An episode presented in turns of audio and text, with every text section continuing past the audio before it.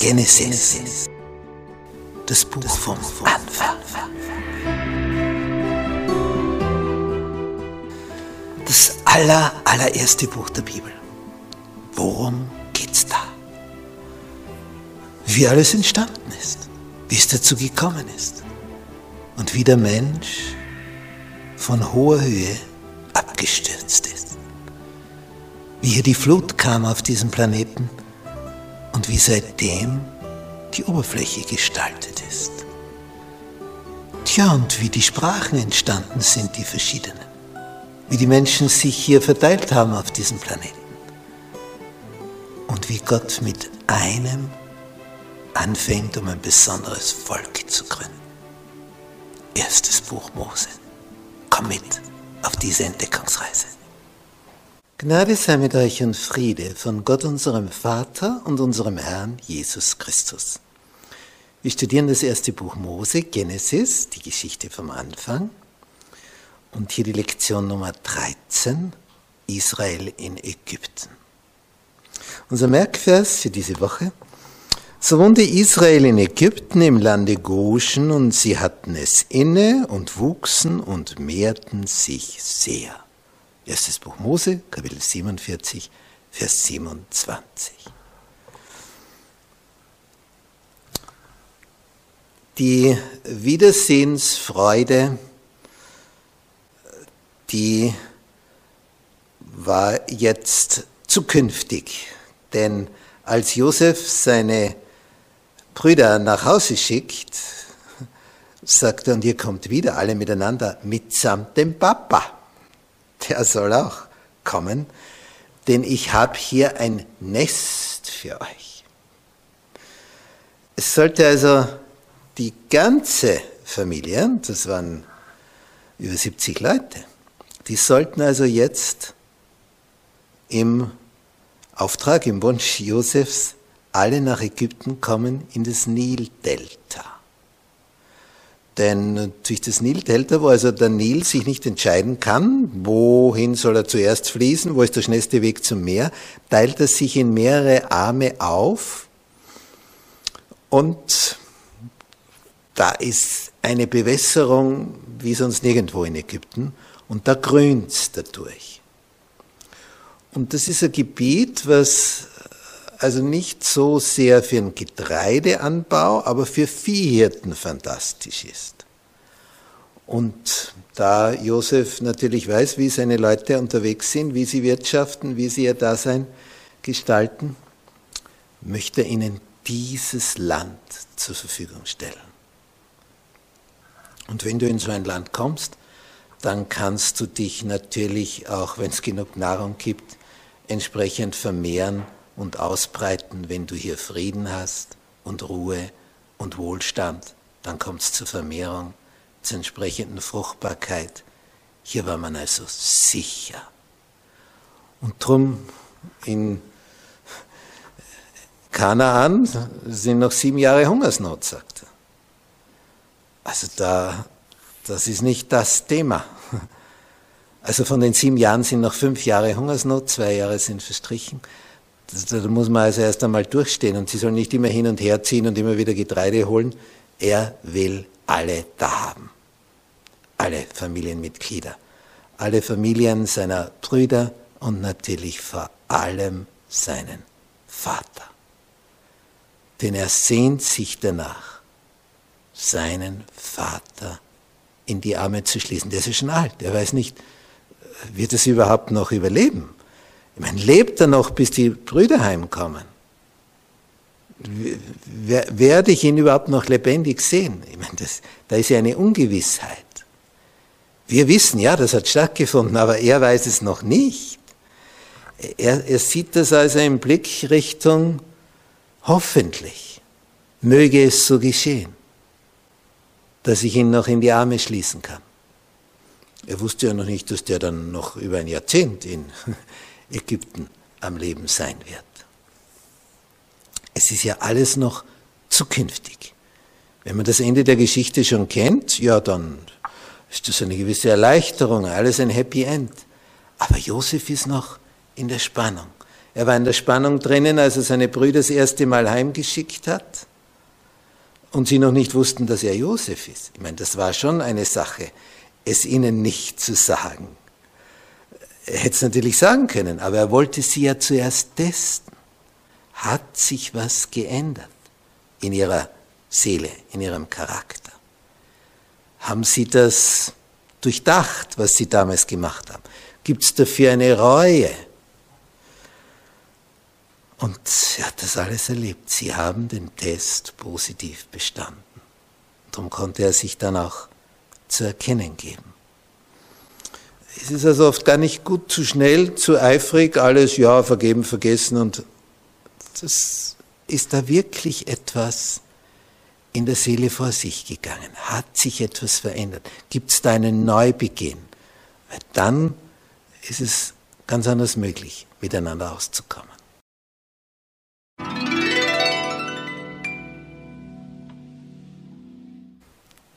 Jakob reist zu Josef.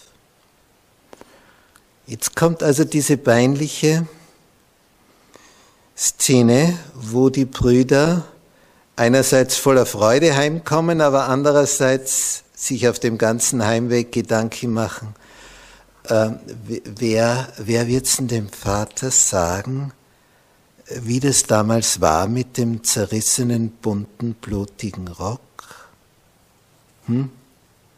Wer sagt's ihm denn, dass wir das Ganze als Theater, als reines Schauspiel aufgeführt haben, damit du, unser Vater, in diese Richtung denkst? Wir haben dich gelogen und betrogen und über Jahrzehnte nichts gesagt.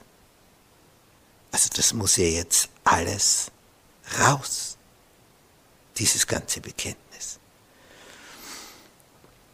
Und als er es ihnen gesagt hat, also sie ihm das alles gesagt haben, was da jetzt in Ägypten los war und dass Josef lebt und dass das von damals alles eine erfundene, dreckige Geschichte war, hat es nicht geklappt. Hat es nicht geklappt. Es, es, das, das war für ihn sowas von verdrängt, dieser ganze Schmerz, das, das war nicht mehr wirklich. Aber mit der Zeit, also dann die Wagen sieht, mit denen sie da angekommen sind, damit sie alles transportieren können. Ja, wo haben sie das her? Die hätten das ja gar nicht kaufen können. So viel Geld hatten die gar nicht mit. Da kommen Wagen. Das ist praktisch eine Spedition mit. Und dann wird er, wird er langsam lebendig. Und als er es so richtig realisiert, sage ich, ich komme mit. Ja klar, alle kommen wir mit. Ich will Josef sehen, bevor ich sterbe. Also das muss was gewesen sein. Und dann reist er da nach Ägypten. Und wir lesen also, dass seine Söhne, seine Töchter, die Enkel, die Enkelinnen, ja, und dann kommt ihm eine Zahl zusammen. In 1. Mose 45 und dort der letzte Vers. Und Israel sprach, für mich ist es genug, dass mein Sohn Josef noch lebt. Ich will hingehen und ihn sehen, bevor ich sterbe. Es ist mir genug, ihn nur zu sehen. Das, das reicht. Mehr, mehr brauche ich nicht mehr in meinem Leben. Nur ihn noch einmal sehen und darum wieder lebendig und jetzt auf, back mal und zusammen und die Zelte auf die Wagen und all unsere Habseligkeiten. Die hatten ja im Verhältnis nicht so viel, wie wir heute haben für einen Hausrat. Weil sie wanderten ja ständig weiter. Als Nomade schaffst du dir nicht so viele Dinge an, weil du musst sie ständig weiter transportieren. Die hatten also bald gepackt. Und dann begeben sie sich dahin. Und dann heißt es in Kapitel 46, Vers 1, und Josef brach auf. Ah, Josef sage ich, Israel. Jakob brach auf mit allem, was er hatte. Und als er nach Beersheba kam, brachte er dort dem Gott seines Vaters Isaak ein Opfer dar. Das ist berührend. Ist nicht einfach nur die Freude und jetzt ist alles gut und jetzt ist alles vorbei und jetzt haben wir es geschafft. Er weiß, wer das Ganze gesteuert hat über all die Jahre und Jahrzehnte.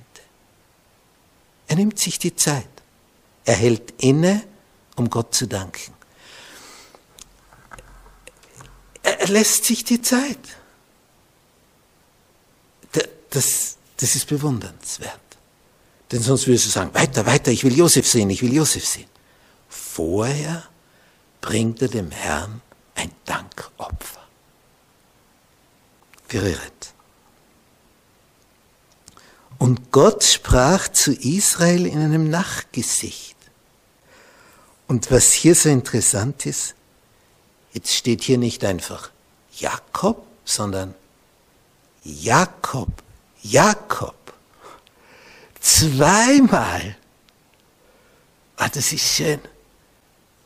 Der Vater im Himmel ruft Jakob zweimal bei seinem Namen. Zweimal. Ja, und das Antwort, hier bin ich. Ich höre. Und dann sagt er ihm wunderschöne Dinge für die Zukunft voraus.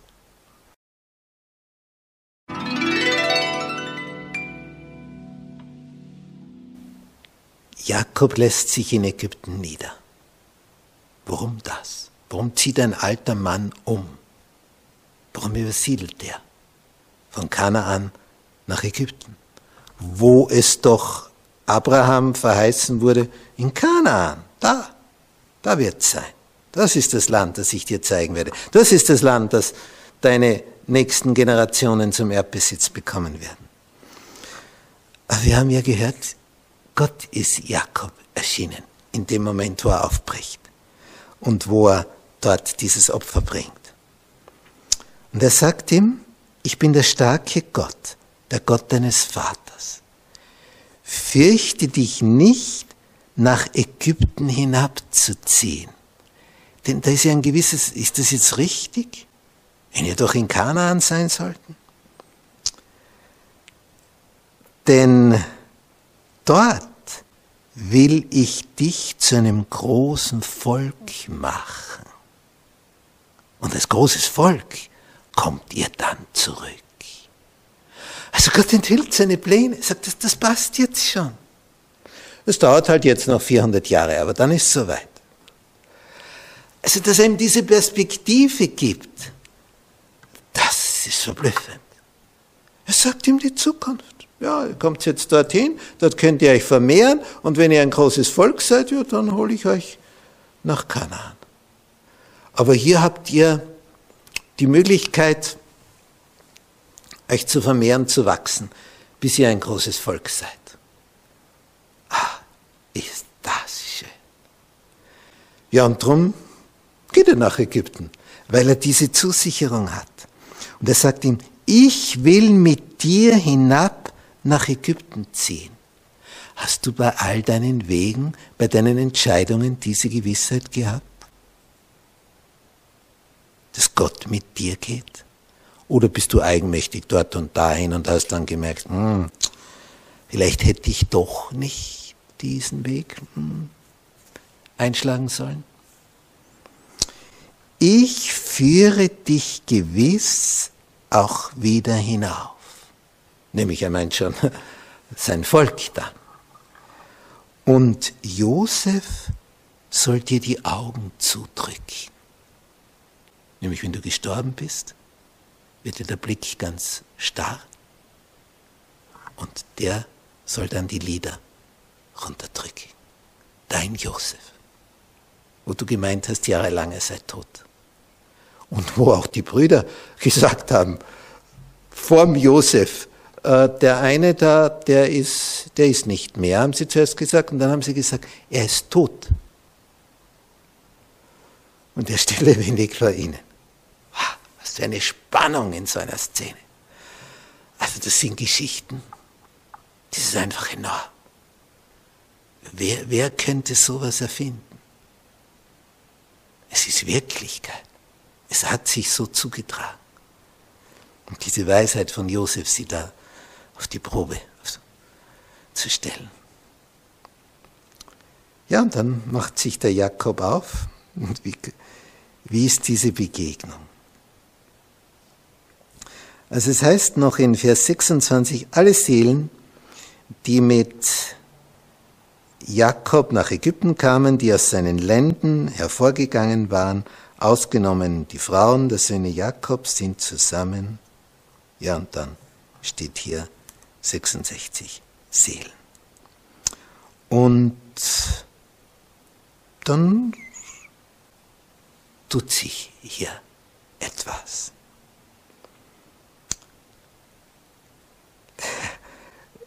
Judah hat dann auch diese Begegnung vorbereitet. Und als Josef davon erfährt, als er informiert wird, wir haben das in 1. Mose 46 in Vers 29, da spannte Josef seinen Wagen an und fuhr seinem Vater Israel nach Gosen entgegen. Und als er ihn sah, fiel er ihm um den Hals und weinte lange an seinem Hals. Stell dir diese Szene vor. Also sowas von berührend, wie das die Bibel hier schildert. Jahrelang haben sie sich nicht gesehen. Jahrelang. Und dann das.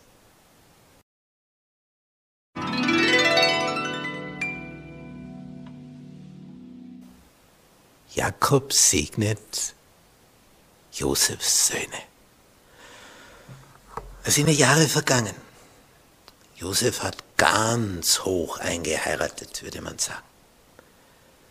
Er bekam die Tochter des, des höchsten Priesters zur Frau. Also die, die, die Prinzessin, höchsten Priester. Und da gab es Söhne, Manasse, Ephraim. Und die werden ihm jetzt vorgestellt. Die hat er ja noch nicht gesehen. Er sieht nicht nur Josef, er lernt jetzt Josefs Frau kennen. Die lernt die ganze Familie von Josef kennen. Sie merkt jetzt, ihr, ihr Mann ist, ist nicht mehr der gleiche. Der, der ist, ja, jetzt, jetzt beginnt er rund zu werden in seiner Seele. Jetzt hat sich alles, alles beruhigt. Und diese Szene, die ist schon berührend, wenn man sieht, wie das weitergeht und dass in all den Jahren etwas geschehen ist.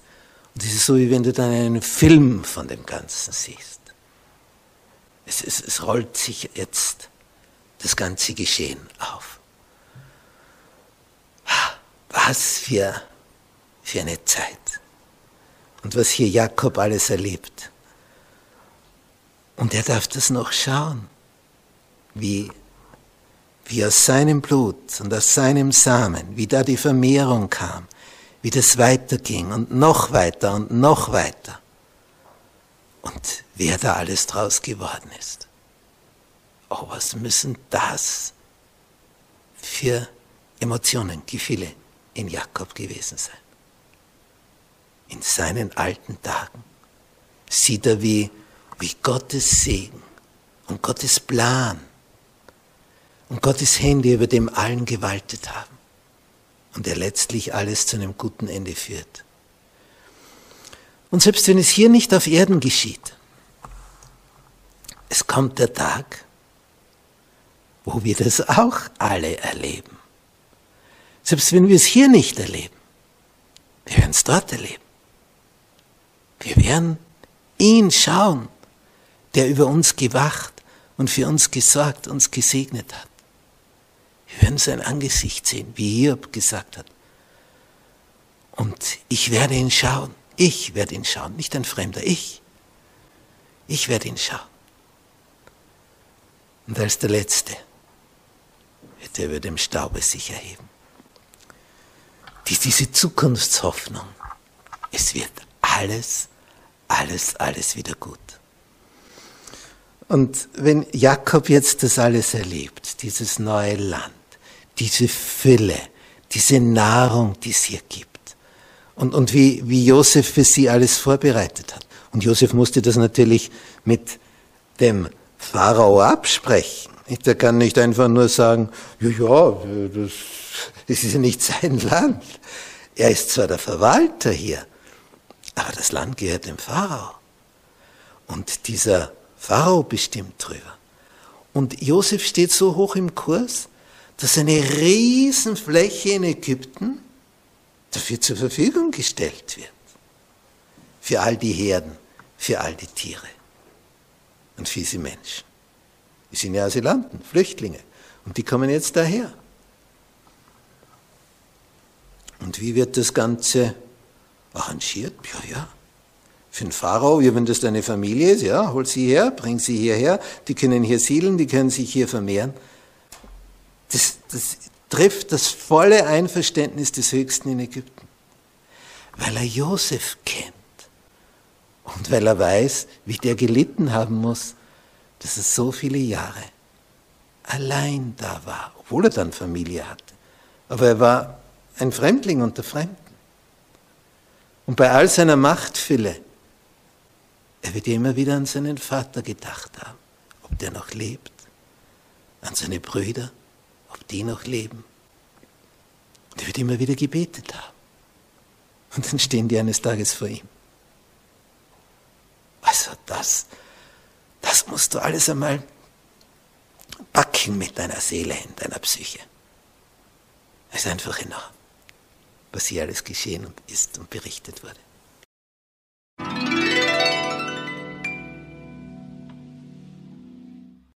Jakob segnet seine Söhne.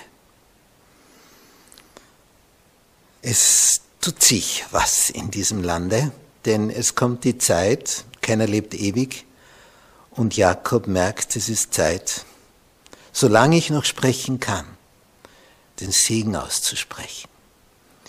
Und man merkt hier seine prophetische Begabung, dass er hier als Prophet berufen wurde. Er bekommt durch Gottes Geist diesen Blick in die Zukunft. Und was er da so voraussagt. Ich meine, er, er kann sie nicht wissen, was aus denen allen werden wird. Aber es ist enorm, was hier vorausgesagt wird. Also das wäre eine, eine eigene Stunde, die man dafür aufbrauchen müsste. Um das alles zu schildern, allein diese Segenswünsche, diese Segensgedanken und was aus dem wird und aus dem wird und aus dem. Und eigentlich würde man ja meinen, naja, Josef, das, das ist die Linie und dann weiter Ephraim und Manasse, seine Söhne. Also aus denen heraus wird all das Besondere kommen. Und doch, wenn man sich das dann da durchliest und diese ganzen Segensgeschichten da aufmerksam liest, da kommt er dann zu Judah. Und Judah war ja nicht gerade so zimperlich, nicht? Das war ja der gewesen, der da federführend war in so manchem Negativen bei der ganzen Geschichte. Und dann aber der ist, der sich selber verbürgt hat für Benjamin und sich dann anbietet, ich bleibe für immer im Gefängnis, wenn der andere heimkommen kann. Das war schon eine Aussage das hat Josef dann zu dem gebracht, wo er nicht mehr länger an sich halten konnte. Und über Judah wird also hier ausgesagt, wir sind in 1. Mose 49, hier ab Vers 8. Dich, Judah, werden deine Brüder preisen. Deine Hand wird auf dem Nacken deiner Feinde sein. Vor dir werden sich die Söhne deines Vaters beugen. Aha, also Juda ist. Aus Juda.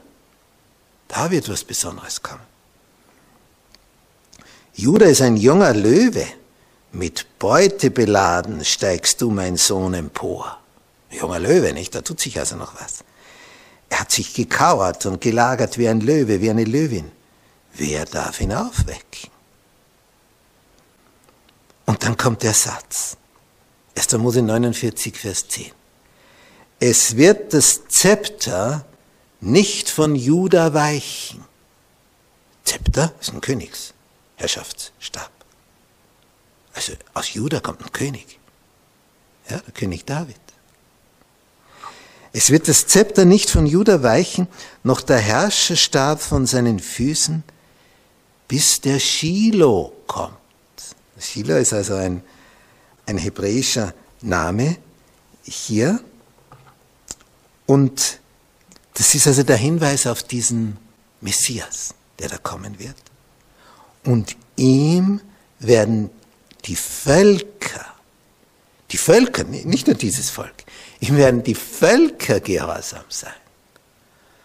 Wow, das ist eine Perspektive. Bis der Shiloh kommt, ihm werden die Völker gehorsam sein. Dieser Stern, der aus Jakob aufgeht, wie es dann Biliam gesagt hat. Und dieses Aufgehen des Sternes, das dann die Gelehrten aus dem Morgenland dazu bewogen hat, als die Geburt Jesu war und sie diesen Stern gesehen haben, sich auf den Weg zu machen. Und dieser Stern waren ja die, war die Engelschar, die geleuchtet hat über den Fluren von Bethlehem, die den Hirten erschien, wo alle Engel auf einmal da waren. Und das aus der Ferne plötzlich wie ein neuer Stern, der aufgegangen ist, sichtbar war.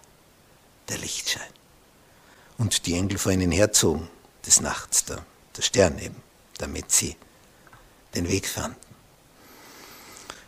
Das sind also Voraussagen, wo Gott hier schon klar gemacht hat, aus Juda. Aus Juda wird das Ganze kommen. Ja, und darum war Jesus dann der Sohn Davids. Es ist also schon, schon enorm, was hier Mose berichtet. Enorm.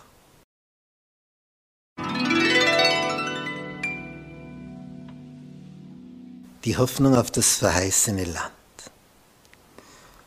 Nicht Abraham wurde gesagt, geh aus in ein Land, das ich dir zeigen will. Und ich will dich segnen und zum großen Volk machen. Und wie zäh sich das Ganze anstellt. Nicht bis einmal ein Isaak geboren wird, da ist er 100. Und mit 120 soll er ihn dann noch opfern. Und alles geht gut aus. Da gibt es diesen einen einzigen Isaak. Ja, und dann gibt es erst die zwei, Esau und Jakob. Und dann geht es weiter. Dann werden es zwölf. Und von diesen zwölf, ja, dann, dann multipliziert sich das gewaltig.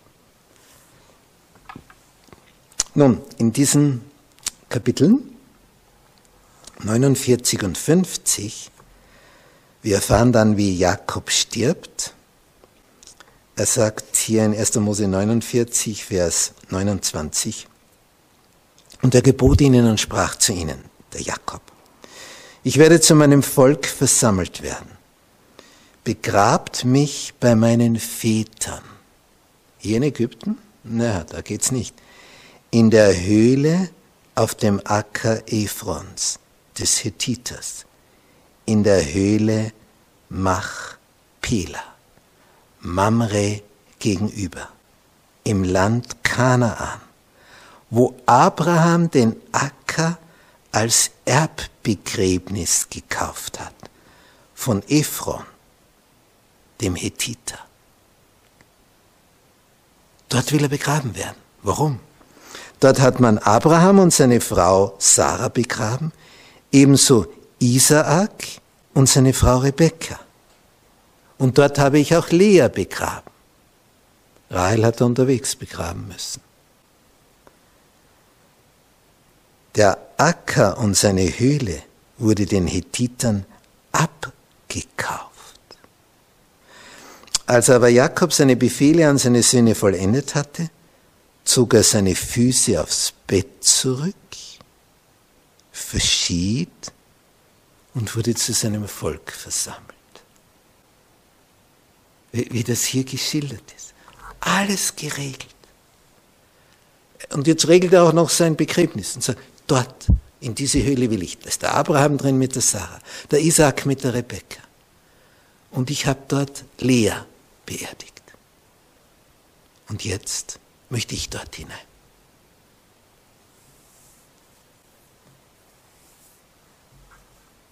Aber sie besitzen ja dort immer noch nur diese Höhle und sonst nichts. Das bisschen Höhle gibt also den, das Anrecht, das war so wie eine Anzahlung, aber eine äußerst Mini-Anzahlung. Und das war das Einzige, was sie dort gekauft haben, die Israeliten. Denn alles Weitere bekommen sie von Gott. Es ist diese Hoffnung auf das verheißene Land. Gott schenkt ihnen ein ganzes Land. Und zwar ein Land, das von oben bewässert wird. Es gibt dort Regen. Und ein Land, das vom Jordan bewässert wird und seinen Nebenflüssen. Später heißt es dann ein Land, in dem Milch und Honig fließt.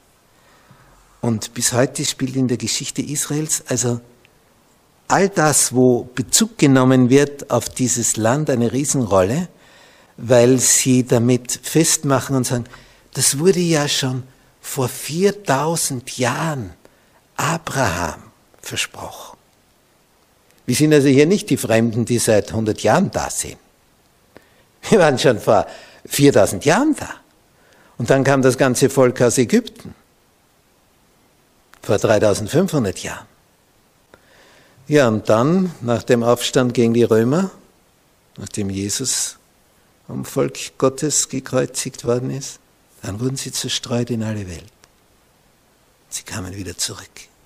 Also diese Bibeltexte, das, sind, das ist gewissermaßen so wie ein Grundbuch für sie, wo drinnen steht, seht, wir waren schon da. Schon damals. Wir waren nur zwischendurch weg. Und diese Hoffnung auf das verheißene Land, die hat Jakob in ihnen geweckt und aufrechterhalten, gesagt, ja, ihr seid jetzt in Ägypten. Ich will dort begraben werden. Aber dann, wenn es soweit ist, wenn Gott euch rausführt, dann werdet ihr alle dort sein. Nicht nur die eine Höhle besitzen, sondern alles.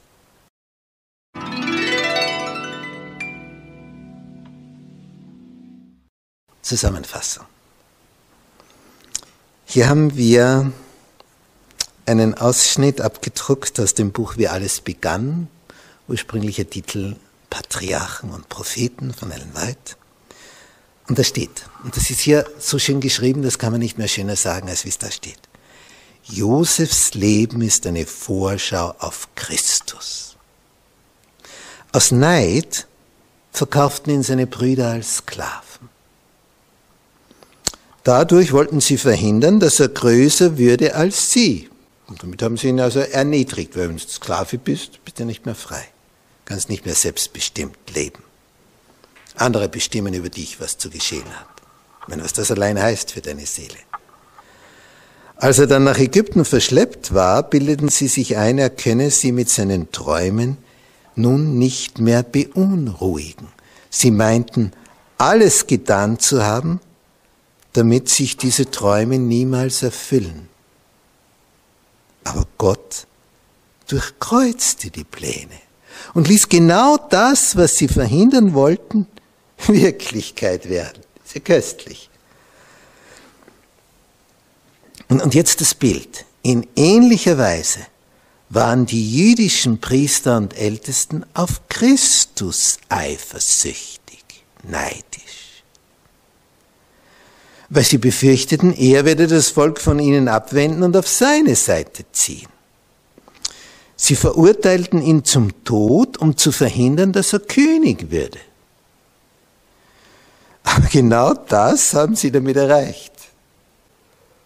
Das ist schon eine Parallele, wenn man sich das überlegt.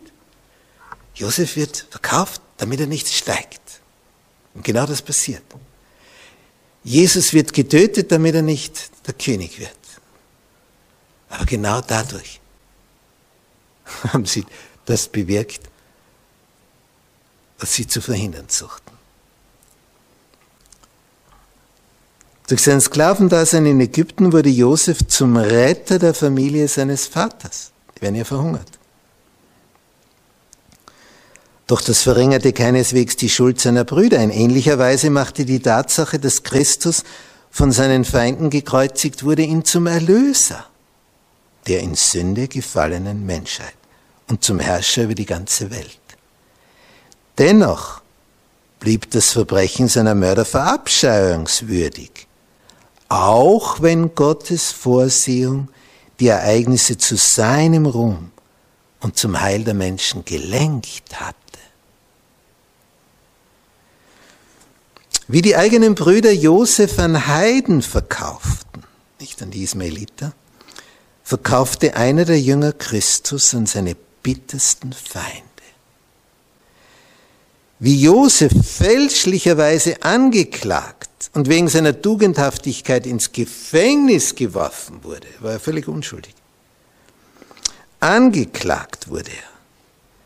Und so wie er da, also wie das alles stattgefunden hat, verachtete und verwarf man Christus, weil dessen rechtschaffenes, selbstloses Leben die Sünden anprangerte. Das hielten die nicht aus in ihrer Seele. Obschon er nichts Böses getan hatte, wurde er verurteilt, weil falsche Zeugen gegen ihn ausgesagt haben. Josefs Geduld und Sanftmut, auch wenn er ungerecht behandelt und unterdrückt wurde, seine Vergebensbereitschaft, seine edle Großzügigkeit gegenüber dem unmenschlichen Verhalten seiner Brüder. All diese Ereignisse stellen dar, wie der Erlöser die Bosheit und Misshandlungen gottloser Menschen erduldete, und zwar ohne zu klagen. Er vergab nicht nur seinen Mördern, sondern auch allen, die ihm ihre Sünden bekannt und um Vergebung gebetet hatten. Das ist Jesus und Josef, das große Vorbild. Was für eine Geschichte. Das kann eben nur Gott so schreiben.